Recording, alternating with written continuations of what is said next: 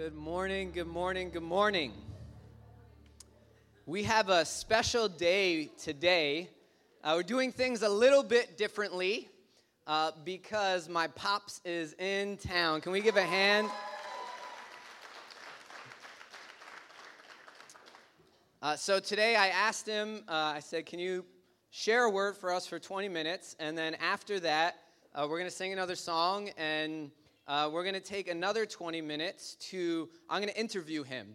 Uh, there's a lot of things that I want you all to know uh, about my dad, and, you know, he's not going to get to share it all. But specifically because of the topic uh, that we've been talking about throughout the entire summer and just brought a close last week about being on mission, uh, my dad is one of the people that I admire when it comes to being on mission. And You'll hear more about that in the interview. But for those of you that don't know, my father has been pastoring. He planted a church in Sunset Park uh, before it was cool neighborhood with Industry City and uh, all the things going on there now when it was gang ridden, drug ridden 35 years ago. Uh, him and my mom uh, felt called to live in and plant uh, in Sunset Park, and that church is still going strong today. It's a church I grew up in, the church really I, that's my home church.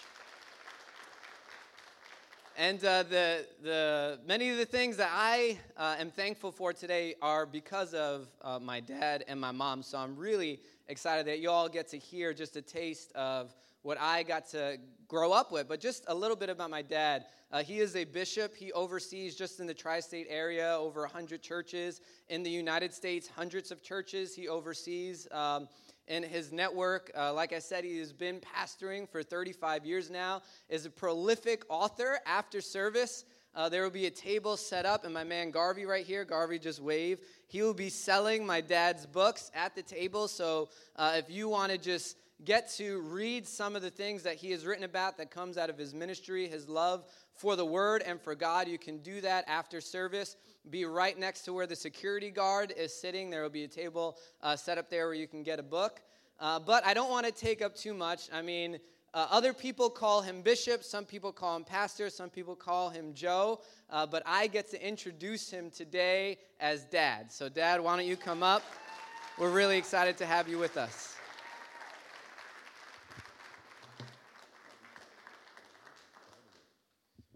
Well, it's a great joy for me I'm so proud of Justin and, and Heather and uh, my two grandboys there because they're taking the mantle too, so we always think generationally.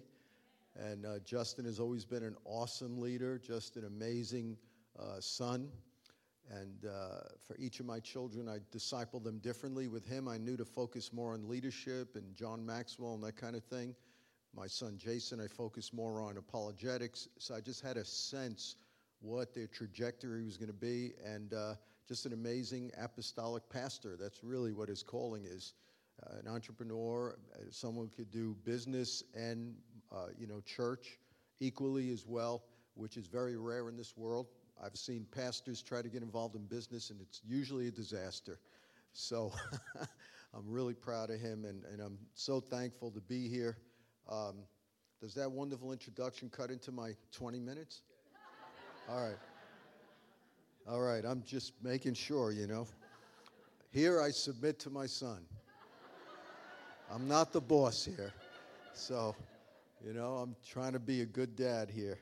Uh, I know my place, though. So let's just pray. Father, we thank you for your word, and we pray that you'd help us understand the things concerning your word and your story. In Jesus' name, amen.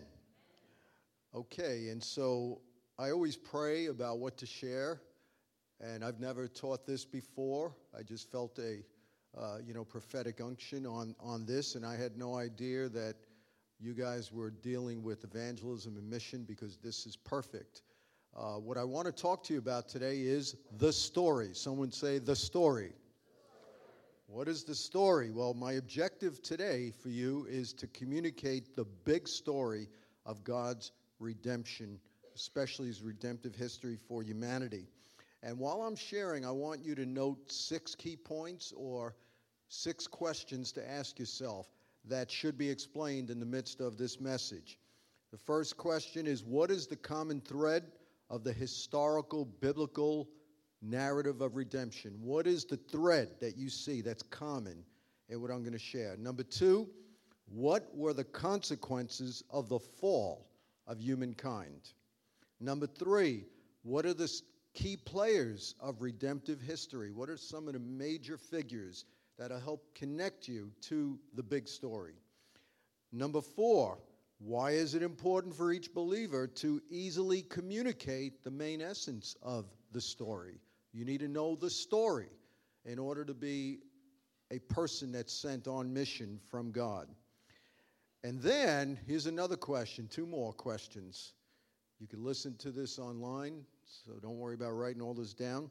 How does your story fit with his big story? And last, in light of the story, what is the primary mission that you should have in life or the mission of the church? So I knew all, I wrote that all down and had that before I knew what you guys are dealing with. So I believe this is a confirmation of what God is taking this great church to. And so before we get into the story, let's just look at some illustrations so it would help you frame it and understand what I'm talking about here. How many like movies? Let me see your hands. All right, there's a few of you who are nerds or whatever, but you don't like movies. I love movies. That may not sound spiritual, but I love movies. And my wife hates movies. And I think God put me with the right person because I'd be watching movies too much, I think. So uh, uh, I can't even take her out to a movie. I maybe two or three in the last like 10 years, I think. So, but in every movie, there is a main plot and a subplot. Correct? So the subplot sometimes is so compelling. Perhaps it has to do with romance, conflict between two characters, financial disaster, a death, whatever it is. But the subplot can be so compelling that you dive into the subplot and forget about what the movie's about, correct? That's what's happened with a lot of believers. We don't know the big story, but we focus on subplots, even though they're important. Here's another illustration. Do we have any mechanics here, car mechanics, or someone who knows how to fix a car? Okay, we got one. Most of you all like me, not good with my hands, more conceptual. We have two people. All right, I'm not talking about toy cars, I mean real cars. So, in order for you to fix a car, you have to know how all the parts work together, correct? If you don't know the concept of the engine, you won't know how to diagnose what the problem is. So you may just know how to fix one part, but if that's all you know, you may mess up another part if it has nothing to do with the root of the problem. And so it's like understanding how a car engine works. How about a GPS? A GPS is only good if you put in the destination, right? So, in order for you to know your primary purpose and know your destination, you need to know the big story. Say it again big story. Basically, if we look at church history, we look at the scriptures. Uh, when you get a chance, examine Acts chapter 7 and Acts chapter 13. You look at Stephen and you look at the sermon of Saul, who was later called Paul the Apostle. And you will see how the early church was immersed in the story. When they preached, they gave a panoramic view of redemptive history. Now, when we think of the story, there are three expressions of the story. The first and most important expression is the Christological expression, or examining how Jesus fits in the story. The second is not as important, but incredibly important, and that is the story of the kingdom of God. And third, in the order of importance, is the story of redemption. In that order, it's important. Most important thing is seeing Jesus and everything in the Bible. Second thing, his kingdom. Third is how we fit in through salvation. All aspects of the story can be preached differently. I could preach a different message, but it's all part of the same story. It integrates and into uh, weaves itself together, and we had time we could do all that. But today I'm just going to focus on the third aspect, and that is the story of redemption.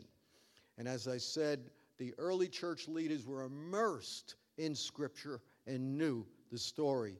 Uh, many believers only have a fragmented understanding of the Bible. They just have a few pet scriptures they lean on, you know, on healing or prosperity or peace.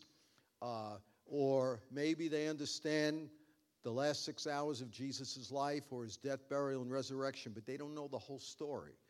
And so, my job today is to help you, uh, even to compel and encourage you to know more than just the death, burial, and resurrection of Christ, but understand the big story that Jesus came in as the culmination. Otherwise, you won't understand fully the gospel message. And uh, I tell people sometimes, even if you've uh, been a believer for many years, it's helpful to get a children's story Bible, believe it or not, a picture Bible, and just read that thing through a few times. That'll help you understand the story almost easier than any other thing you can do because it's all done in pictures and it's just amazing. So it's important to know the context. And so, uh, what I want to do is I'm going to go quickly. I'm going to have to quote a bunch of scriptures and give some interpretation to it on the spot because I want to get this done, uh, you know, in the next 10 or 15 minutes. And so when we think about the story, of course, we start with Genesis 1, where it tells us after God created the heavens and the earth, it says in verse 26 that he made man in his own image and in his own likeness. Then it tells us that after he made man in his own image and in his own likeness, and he gave them a commandment. In verse 28, it tells us that he told Adam, and by implication Eve, the first husband and wife of the world, he said to them to bear fruit, which means have children, multiply, which means think generationally, because they didn't have one child yet, and he said, multiply. And then he said to replenish the earth, subdue it, and have dominion over the fish of the sea, the birds of the air, and over every creeping thing that creeps on the earth. So, what was he saying there? He was telling Adam and Eve, I want you to cultivate the earth. I want you to leave the safe place of the Garden of Eden, and I want you to go where it's unknown, and I want you to bring my glory, my covenant, my word to every aspect of culture. So, from the beginning, the initial call of God's people was called the cultural mandate. It was never just about a building on Sunday, it was about filling the earth and bringing the knowledge of God to every aspect of life. Unfortunately, Adam and Eve fell into sin. We find that in Genesis 3, verse 1 to 8. They took of the fruit of the tree of uh, knowledge of good and evil, and God had to bring a judgment upon them. When you look at the judgment, you will find that individual sin has what's called cosmic implications or consequences. There's no such thing as just affecting yourself. You affect everything around you, you affect the atmosphere in your house, your job, everything by what you do. So when Adam and Eve sinned, there was a geological consequence. That is to say, it affected the ground. God said to Adam, Thorns and thistles are going to come up now out of the ground. There was a vocational consequence because he said, When you work, you're going to work by the sweat of your brow. That means it's now going to be difficult. There was a relational consequence because he told uh, Eve, he said, Your desire is going to be for your husband, and he will rule over you. And then he also said, In pain, you're going to give birth to children. So there was a marital, a child uh, uh, issue there. But in general, because they were a family, it means that there was a judgment on human relationships, so that human relationships were going to be a strain moving forward.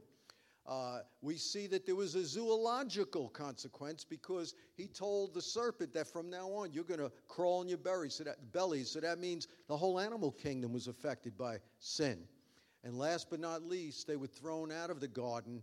An angel of God stopped them from coming back, so their access to God was affected, which means that there was a spiritual consequence, and that spiritual consequence re- resulted in them going back to the dust of the ground, God said. So there was a biological consequence. Instead of living forever, they were now going to have a limited lifespan that was cut down to 70 or 80 years by the time we got to Psalm 90, the Song of Moses. And so we see that there were cosmic implications which means that when Christ came, there was also going to be cosmic implications. It's never just about individual sin or individual sinners, but Jesus ultimately came to reconcile the world or the whole created order back to himself, which is going to culminate in his second coming. How many understand the story so far?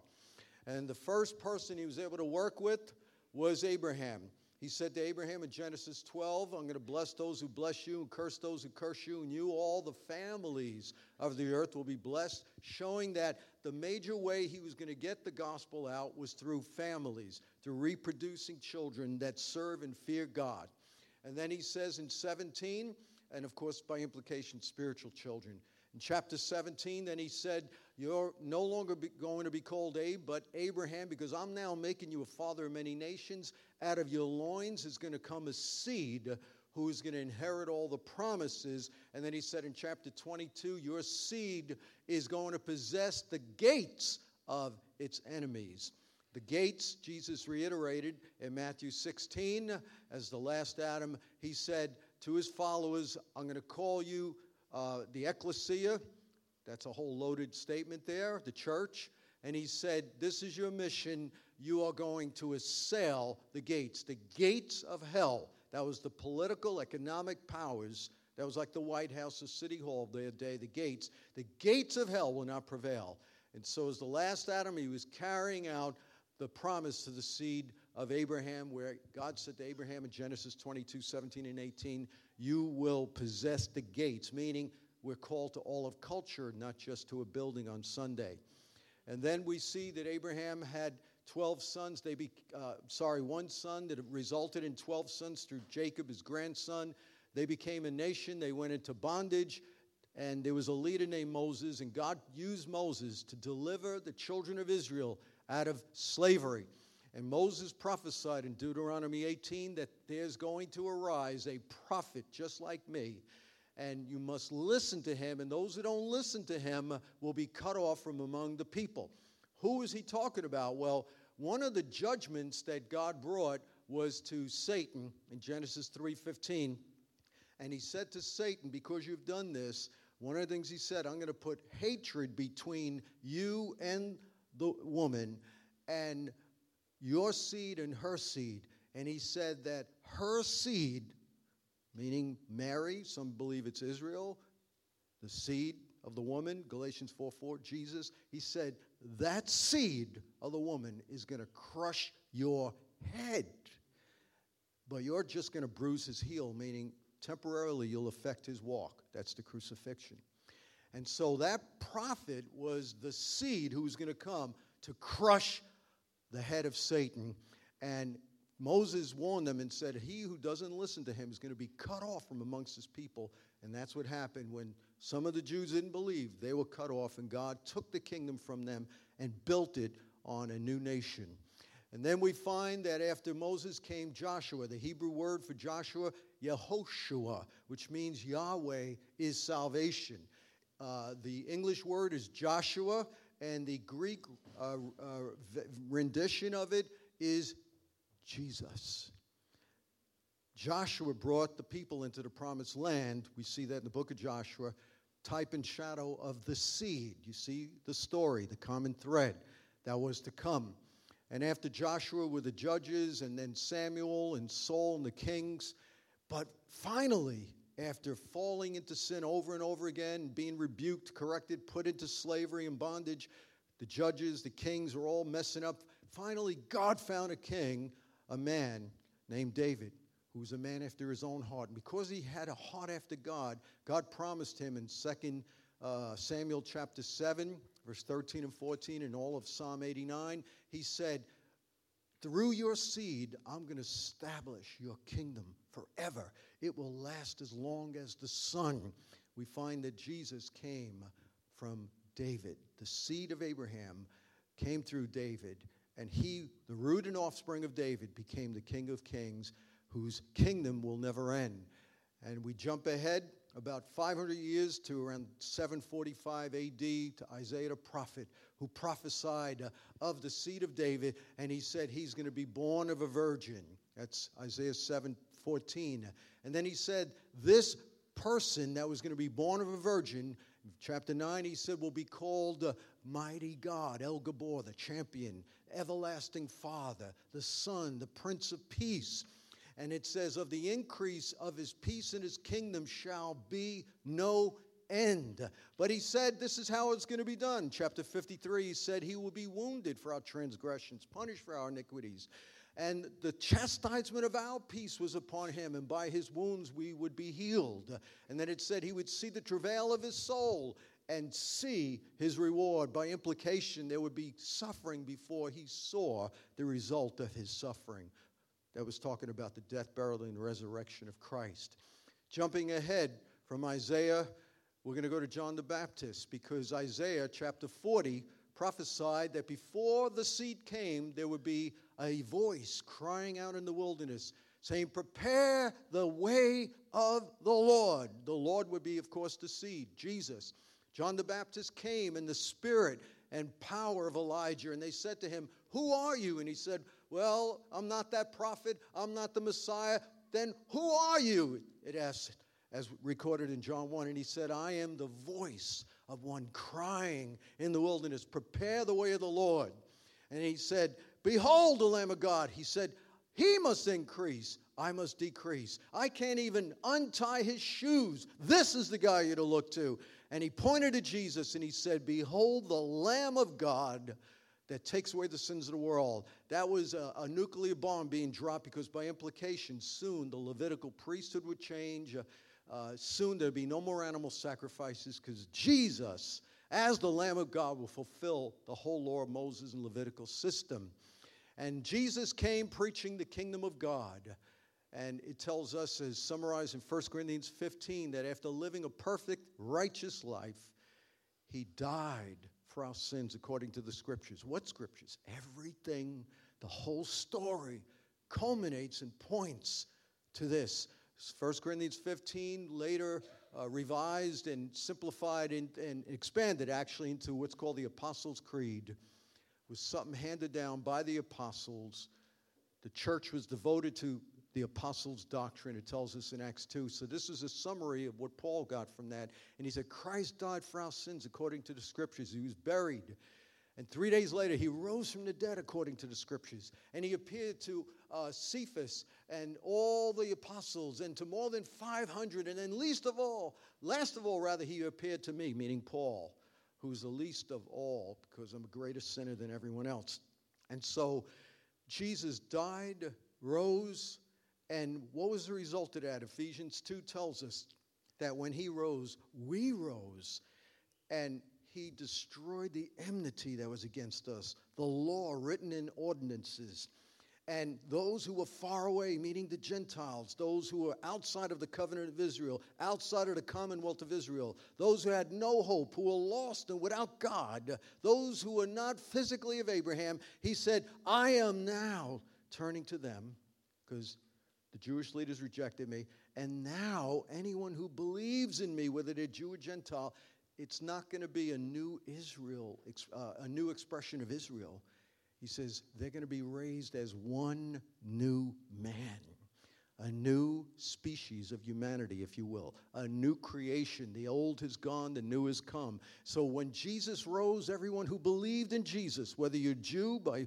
birth, whether you're Gentile, rose in Christ, became one new man. And Jesus, before he ascended into heaven, he said these words. He said, You shall receive power after that, the Holy Spirit has come upon you. That's in Acts 1 8.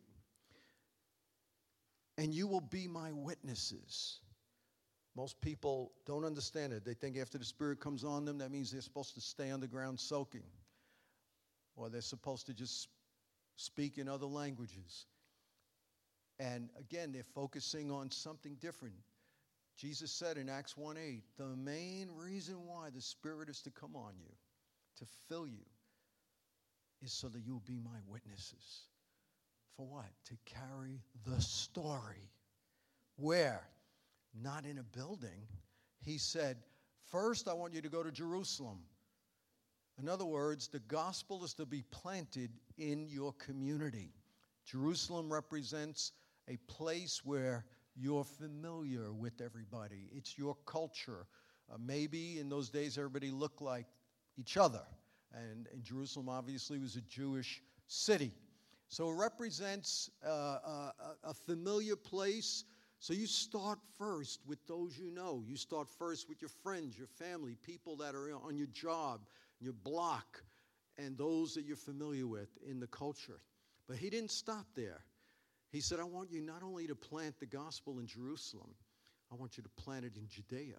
By implication, you're not just planting a church and you're not just planting a community, you are now planting a movement that reproduces after its own kind. In other words, every church should plant other churches, every leader should produce other leaders, and we should constantly be reproducing, sending out, blessing, and seeing the whole earth filled with the knowledge of the glory of the Lord as the waters cover the sea. He continues, and now he's really challenging. He says in Acts 1 8 and 9, Now I want you to go not only to Judea, by implication, I want your church to have regional influence, not just local, which is apostolic, if you want to use that term. But then he said, I want you to go to Samaria. Well, that was really pushing it because the Jews and the Samaritans hated each other. All you got to do is go to John chapter 4. And when Jesus was ministering to the woman at the well, he basically had a conversation that showed that there were two different religions. She said, Well, you Jews say you're supposed to worship at this mountain, and we say we're going to worship at that mountain. Basically, they were a hybrid. They were half Jew and half Assyrian. If you really want to look into it, it's the second, second Kings chapter 16 and 17. You could see the history there. And uh, the king of Assyria took Jews, brought them to Assyria, took Assyrians, put them in Samaria, and now you had people that were half Jewish, half Samaritan. So, what was Jesus saying? I want you to go to people that you don't like. I want you to go to people with ideological differences. I want you to go to people that didn't vote politically like you. I don't want you to fight on Facebook over stupid things. I don't want you to get caught up in subplots, but focus on the story. Focus on the kingdom, not this kingdom, but that kingdom. That's the story. And so he said, I want you to go to Samaria. That was really probably offensive and shocking to them. As a matter of fact, they didn't obey that. They just stayed in Jerusalem. God had to allow a persecution that actually resulted in them sending a church out to Samaria and then also Antioch and beyond, because if you don't send them, then God will send them. Basically, that's how it is. God will shake up a church if they're not doing the job, if they want to stay in their own comfort zone, if they want to just minister to people that that are in their community and look like them and talk like them and you know have the same culture well god's going to shake it up because he doesn't want a homogeneous church. He wants a heterogeneous church. He wants a diverse church. He wants a church where people don't look like each other have different languages and even send the church out to cultures and nations where we have to learn their culture from scratch and learn their language. Get in someone else's universe a fusion of horizons God is a multi universal God, created every aspect of culture and humanity, and He gets bored when all we want to do is play church with people that look like us in our own community. Does that make sense?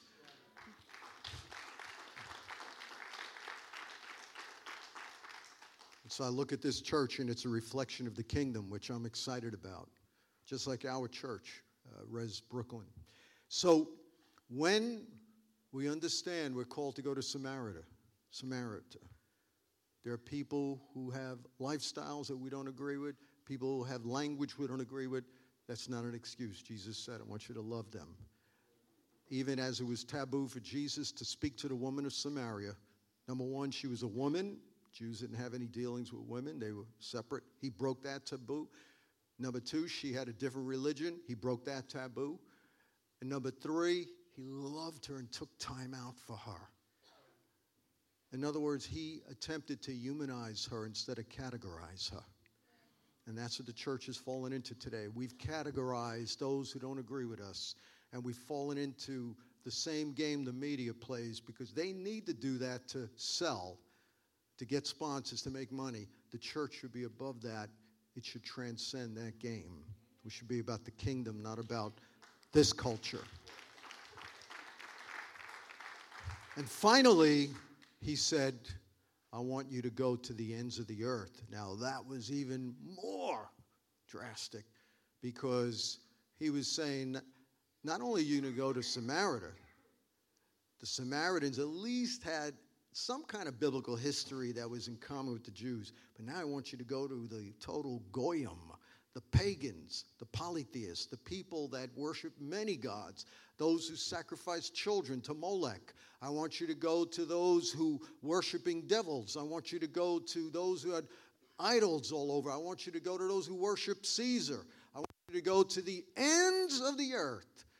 Man, not only did that challenge them culturally, but it implied that they had to reproduce leaders real fast because 12 apostles could have never went to all the nations. It implied a movement, not just the church. We're called to plant movements, not just churches. And finally, as we understand this, Paul the Apostle brings out the summary of the big story. What is that big story? He said, In the fullness of time, Ephesians 1:10, I am going to bring all things together in heaven and earth in Christ. And he said, In whom is your inheritance? In other words, that's your inheritance, the big story. Based on him who predestines everything according to the counsel of his will. That is to say, if you want to get with God, get with his story. And his wind will blow on the big story, not on just your story. He's not into individualism. He's not into individual Christianity. He's not into just your mission statement. Your mission statement is only valid if it's in line with his mission. That's the only thing that matters. And so, as I wrap this up, what are some practical takeaways? Remember, I asked you to think of six things as I was speaking. What is the common thread here? Can anybody guess? Common thread? The seed. Jesus. It's all about him. My son read Colossians 1:15 to 19. What were the consequences of the fall? Everything, right? So that means God wants to use you whether you're a pastor or a plumber, to bring things under his reign. We can't just raise up pastors. We need to raise up and send out plumbers, politicians, economists, educators, parents. We need to equip everything so that the church gathered on Sunday becomes the church scattered on Monday.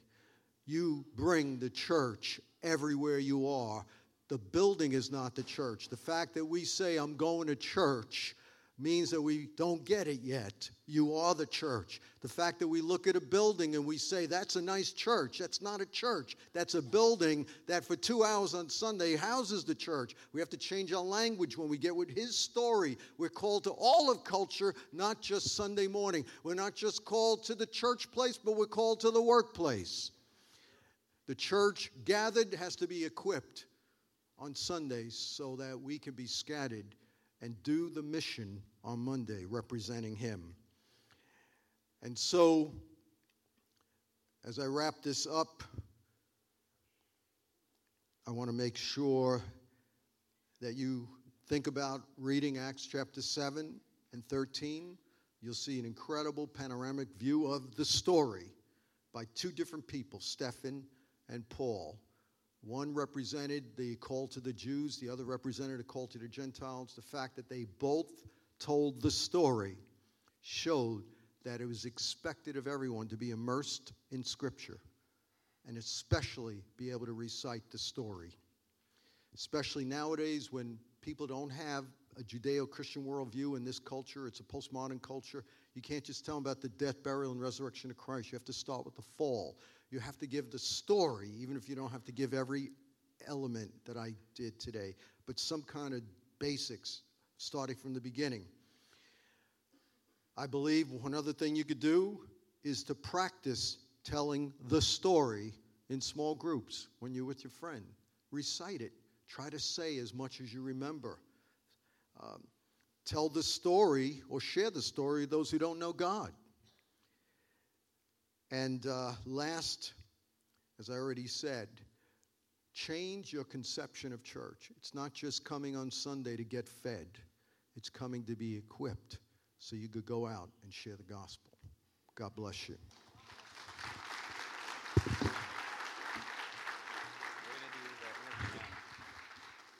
Isn't that awesome? We're going to do the interview now. Uh, so, Phil, if you can help with the chairs. Uh, you guys can see uh, where I get my love of Scripture and God. It's quite evident. Uh, but I want to make sure that everybody kind of gets an overview. That my dad doesn't just preach about this, just, it isn't just something that he teaches, but it's really something that he lives.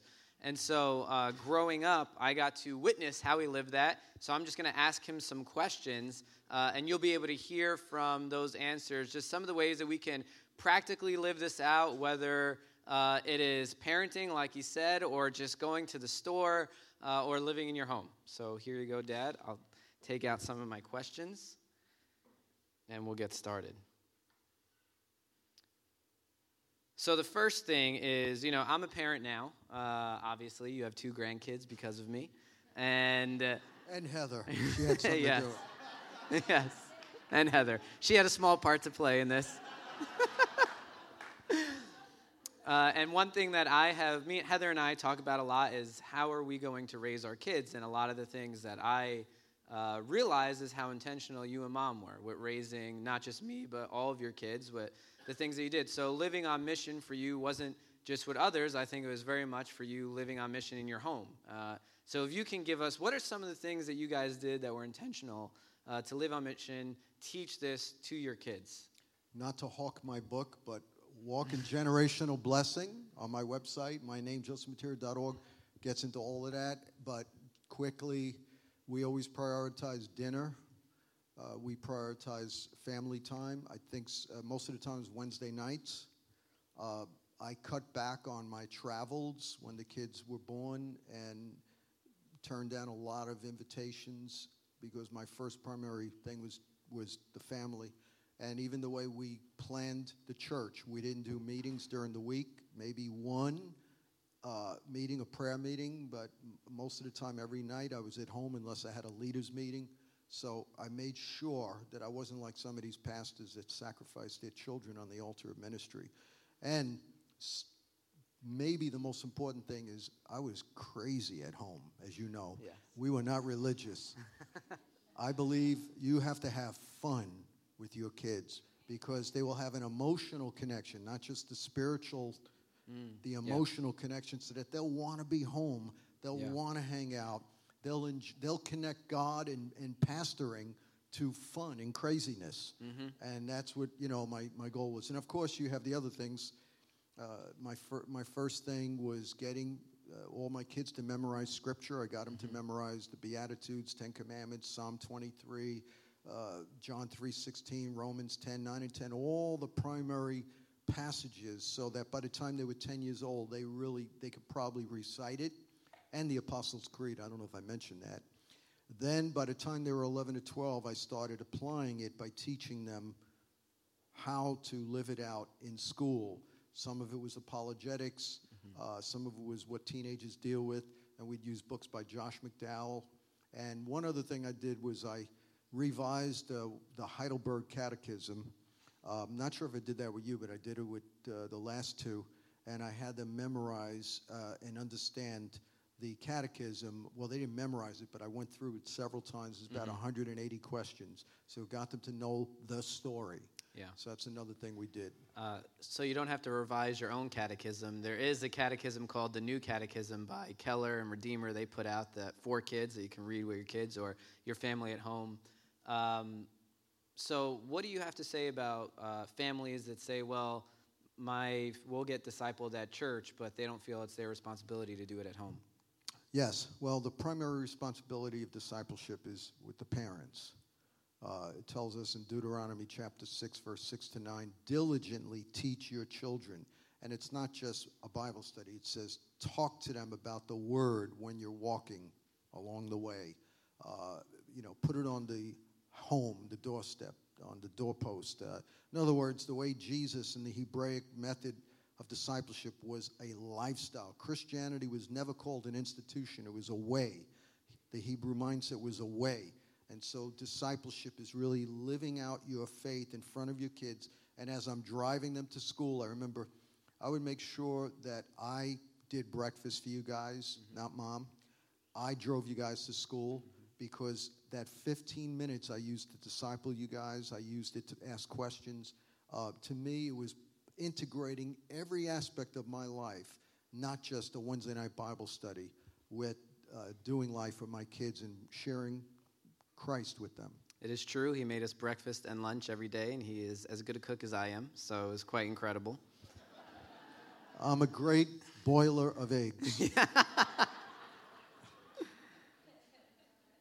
you know, some of the memories I have is uh, we would read biographies of revivalists. You know, before I would go to sleep, we would read God's Generals, or, like you said, memorizing scripture. Every morning before going to school, we would do family devotions, uh, you know, in the car, all these things. So it wasn't a once a week thing for you. It was a, a very much every day. We had conversations about our prayer life, how we were reading scripture on our own. And these were very intentional. It wasn't just like you were making it up. You had a plan, obviously, for us. Uh, so I appreciate that. I'm going to one, on. One other thing I'll say is Go in ahead. this day and age, with uh, parents are so biblically illiterate, the church has to step in mm. and provide discipleship because parents are coming in. They don't know anything, so we can't expect them to disciple their kids. It takes years for them to unload some of the baggage, mm-hmm. some of the generational habit patterns. Mm-hmm. Uh, and you have a lot of single moms, some single dads who don't know, or it's almost impossible for them to properly get a handle on what a boy needs. So that's where the church is. Uh, uh, the pastoral epistles are called the family texts because uh, older men are called fathers, older women mothers, younger women are called sisters or daughters. In other words, the f- church is a family of families, and wherever that family's weak, we need to come alongside of them, mm. provide big brothers, spiritual fathers, and help these uh, widows, orphans, and others who have broken families. Yeah. So Help the, them with their kids, in other words. The widows today would be the single moms, and the orphans would be, you know, growing up in a broken home, essentially. Right. Father abandonment. Yeah. yeah. That's great. Thank you for, because uh, the church is a family, and you need to remember that we also need to provide that support. So the second question I have uh, is you won a lot of your neighbors to Christ over the years. We lived on the same block since I was two years old, so we've lived there a very long time. And over the last three decades, you have seen several of our neighbors. I, I, I can't keep count at this point. Many are serving God today in different churches. Um, how did you do that? What you know? What steps? What ways? Uh, you know, this, this didn't happen overnight. So what was that like? Well, I just never let anybody know I was a pastor. I don't know if they found out I was. Just hanging out with them, invite them over to the house, invite them in the backyard for a barbecue, go to their parties, uh, and then especially your friends, Jason's friends, uh, was able to you know bring them in the house and just be a, a, a, you know fun with them. And eventually, I just we would pray. Me and mommy would pray, and when the right time came, I just boom, I'd go for it, and uh, I would share the gospel. But it's important to earn your stripes. Don't just share the gospel when you meet a neighbor for the first time. It's good. Walk life, do life with them, and at the right time, God will either give you an opening when there's a crisis. Recently, unfortunately, someone on my block had a horrible crisis. I don't even want to mention what it was. And, you know, I got back from being out of state, and at 10 o'clock at night, I saw the light was on. I took a chance, rang the bell. One of the hardest things I ever did. I was sweating, wondering if I was overstepping because it was a horrible tragedy. And they were joyed that I rang the bell. We cried on each other's shoulders, and I was able, through conversation, organically share the love of Jesus, and they started asking me questions about, you know, the church, the Bible, and everything. So you just have to be there when there's a crisis, uh, if it's at all possible, and uh, just be a good neighbor. Uh, unfortunately, I'm so busy and I do a lot of traveling now. I don't have as much time as I used to, so I'm not the perfect neighbor now, but uh, when I was able to, I, I tried to do whatever I could. Uh, one thing I specifically remember is whenever we had family time on Sunday, you made us pray for friends. So you would tell us to pray for our friends that we were hanging out with. And every week, you know, you would ask us, all right, who are your friends? Can you pray for them? Uh, and that was something that I think made me constantly aware of, okay, I need to bring my neighbors to Christ and share with them uh, that I helped. So, uh, like you said, prayer was uh, a big part of that, uh, I think, and being intentional about waiting for the boom opportunity to go in there. Uh, my next question You've also successfully witnessed to complete strangers. Uh, we would be at a restaurant, and all of a sudden, my dad is leading our waitress or waiter to Christ. Uh, or, you know, at a mall, and the retail person asking us if we need help is all of a sudden crying and uh, wanting to come to Christ. So tell us about that. What, what is that like? I think that's a very different process than the neighbor process. Yeah. Um, I believe strongly in what's been termed prophetic evangelism. It's a little more popular today than it was in those days. But I just read the New Testament and saw how Jesus would know what was going on intuitively inside of people's lives and get a download and then somehow share it. It wasn't the King James English or Jewish, whatever, and thus saith the Lord. You know, that's the crazy way to do it. That's you see where I get some of my bad habits from, but go ahead. That is not how you win friends and influence people. Uh-huh. But you just organically believe that you're going to have a conversation that's going to lead to you being able to share what God has laid on your heart, whether you even say it was God or not, but you get to share it. Uh, and so, an example of that is one time, uh, mommy and I were coming home from vacation, and uh, mommy waits to the last minute a lot of times, and uh, we were already almost late for the plane, and then she said, "Oh, there's a store. Uh, I, please, could we stop there? I, I want to shop. There's some good uh, bathing suits or whatever it was. I don't remember what it was. It was somewhere in Naples, Florida." And I said, "What? You're kidding me? How can we stop now?" And I said, "All right, I'll give you ten minutes. That's it. All right." So we ran in there, and I was really flustered. Some marital and, uh, counseling going on now. I went in there, and uh, and all of a sudden, I saw this beautiful African American girl, about 18 or 19, and God started giving me downloads for her. And I said, Oh my God, this is unbelievable. So then I said, All right, I'm going to have to somehow segue this into a conversation. And basically, when she came up to me, saw me looking around, I was looking around near her, so she would come up to me and say, Do you need any help? That was it. I, then I started asking her, Do you live around here? Yeah, what do you guys do on Friday nights?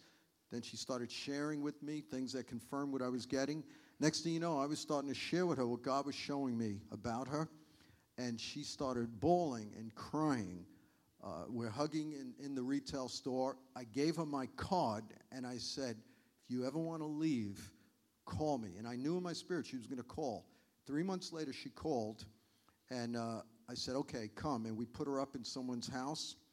And uh, when she came, she found from Florida to New York. from Florida to New, New York. She stayed. We put her in someone's house in our church, and uh, wound up. She found out she was pregnant uh, around the time she came, and uh, a couple in our church wound up adopting the baby. The baby is now 14 years old, serving God. They now live in Florida. She's serving God. She became part of the uh, special forces and, uh, you know, she was in our church for several years and we just discipled her. But uh, if I put my foot down and, and said, you know, I don't want to be in this store and had a bad attitude, this child's trajectory be forever changed. This family's trajectory be mm-hmm. forever mm-hmm. changed. So that's just one illustration that I could think of. So a lot of us sense the Holy Spirit leading us to go talk to a stranger, but there's a lot of nerves, a lot of anxiety, a lot of uh, things that get in the way. How do you overcome that? To you know, it sounds like you still deal with that every time this comes up. Yeah, I deal with it. There are people that I should have talked to that still haunt me today because I chickened out. To be honest, I still remember a girl in Toys R Us 15 years ago that I was supposed to talk to, and it haunts me. I don't know what would have happened if I talked to her. Uh, I don't always do it. Uh, I do it a lot, but not all the time.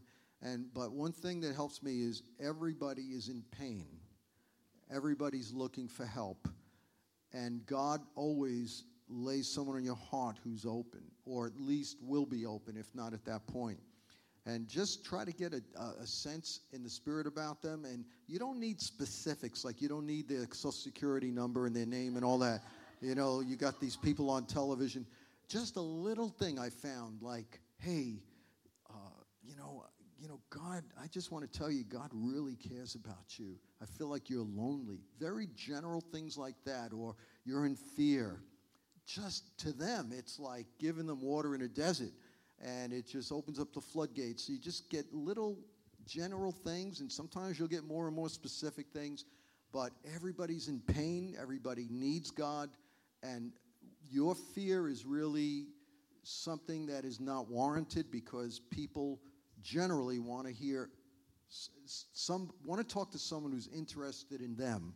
One of the things I learned a long time ago is if you want to have a good relationship with someone, let them talk about themselves.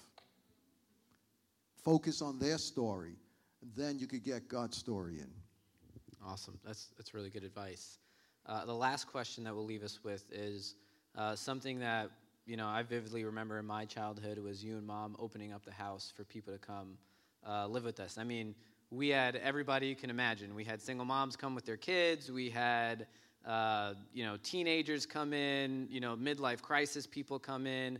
I don't remember a time in our life where we didn't have some person living with us. Um, I think there's two things that are incredible. One, nothing ever happened to the kids, so uh, you know no nothing improper happened when any of these sort of strangers coming to live with us. Uh, two, a lot of the people that you did take in, uh, you see you have seen incredible fruit for them. I think it is a lost art of hospitality uh, today to really open up your home to people. So, what was that like? I'm sure there was fear with that, you know, uh, or there may have not been, uh, and it was a constant thing. If you could just share with us about that. Well, they were afraid of me more than I was afraid of them, so that helped. But uh, they knew how protective I was of my kids. But, you know, you, obviously you have to have discernment. You got to have a sense in the spirit that you're supposed to bring them in. It's one thing to have someone over for dinner, another thing to have them live. So uh, I would just try to be cautious and, and have an idea of their background before you do that. And uh, if you don't have kids, it's not as necessary, at least young kids. But that being said, yeah, uh, one of the requirements for being a spiritual leader is shown in 1 Timothy 3 and it says to be hospitable. And that means, again, it's a family of families. We're called to do life. And uh, in the gangs, they are 24 7, seven days a week. Church, once a week on Sunday for two hours. And if that's all they have, they're going to go back to the gangs because Christianity is not a Sunday experience. That's American Christianity. Sunday is, is just one time that we could have point of contact. So I'm really convinced in the way we try to lead our churches that people need to just be hospitable, do life with people, and uh, that we're responsible for the people that God has brought to us. And oftentimes it did mean bringing people in the house. I remember uh, some girl just was in dire straits, and you know she needed some intense ministry, and we had to live with us for seven for six months, and that girl became a, a, woman, and her son became a close friend of yours. Uh, and um, her trajectory is totally changed. Uh, you know, of course, Christian and Frankie Ochoa, and I shouldn't mention names on Facebook Live, but I don't think he'll mind. And uh, others, they become great ministers of the gospel. Uh, and uh, some of them lived seven years with us, became part of the family. So I found, in, and especially in this broken uh, climate, that my most important title was not pastor, but dad. More than half the men and women in the church call me dad. Um, sometimes the most important thing I could do is hug some man who was abandoned by their father. And that was more important than preaching a sermon. And that brought more healing. And being a conduit of God's love was more important than preaching a nice message. And so we had to understand that part of the discipleship process was breaking broken habit patterns, some call it generational curses. But you don't just do it by prayer, you do it by reparenting, by filling in the gaps with love. You can't just say, don't do this or don't believe that. You have to give them something in its place that's better than they experienced. And the only way to do that sometimes is having them move in with you. Yeah, so you said something before that it's not just physical children now, it's also spiritual children. So if you don't have physical children uh, in the kingdom of God as a family, we're called to all have spiritual children. Uh, and, you know, Christian, someone he mentioned who lives with us, was a roommate of mine while I was in high school, now pastors a church in Astoria. Um, and, you know, so for you, it wasn't, and, and I, I want to get some more wheels turning because my parents have five biological children. Uh, they took legal guardianship over two other girls, and then also Christian, my older brother, uh, who was basically adopted into the family. Because uh, a lot of people think, you know, I, I already have one kid or I have two kids, and that's too many. How can I work with others? But uh, you guys always made it work. Whether we didn't have money or we did have money, that was never really the issue, is what God was calling you to do. Is that correct? Yeah, yeah. We weren't the only ones. We have a couple in our church, Maritza and Robert, who brought in so many through the foster care system dozens, maybe 30 or more. And many have been adopted, and their lives have been changed and transformed. Uh, uh, when Lenny was living in New York, he brought people in, former gang members who tried to assassinate me um, when I was shown the cross and the switchblade. That's another story and they came up with knives. They were going to kill me at the altar Said call. so and, nonchalant. Uh, they uh, tried to assassinate him. Everybody. Well, that was there. I didn't know that until after they got saved, and they showed me their knives and guns or whatever. And they said, "Man, we were here to kill you, to take you out, because you're preaching all over Sunset Park, and we don't like it." But they wound up getting saved that night, and Lenny took one of them in his house for three years.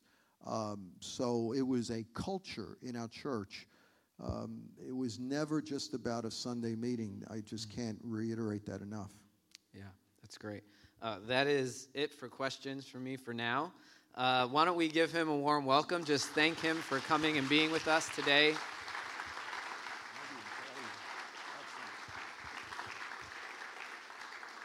Uh, I did a true son move. I asked my dad last week, like Sunday night, if he could come. He had to change his schedule to uh, be with us.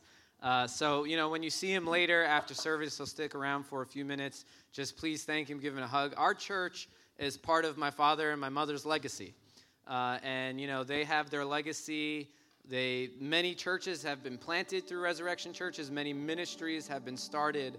Um, we get to be part of that legacy, and it's, a, it's an incredible thing to be a part of a heritage of what God has been doing in New York City for a long time now. Um, and so we get to bless him for that. I'm going to invite the worship team up. Uh, we're going to close out with a song. Can I ask you all to stand with me? Before we uh, sing out with a song today, uh, I want us to just pray for my father as he's standing there. Can you just stretch forth your hands towards him with me right now?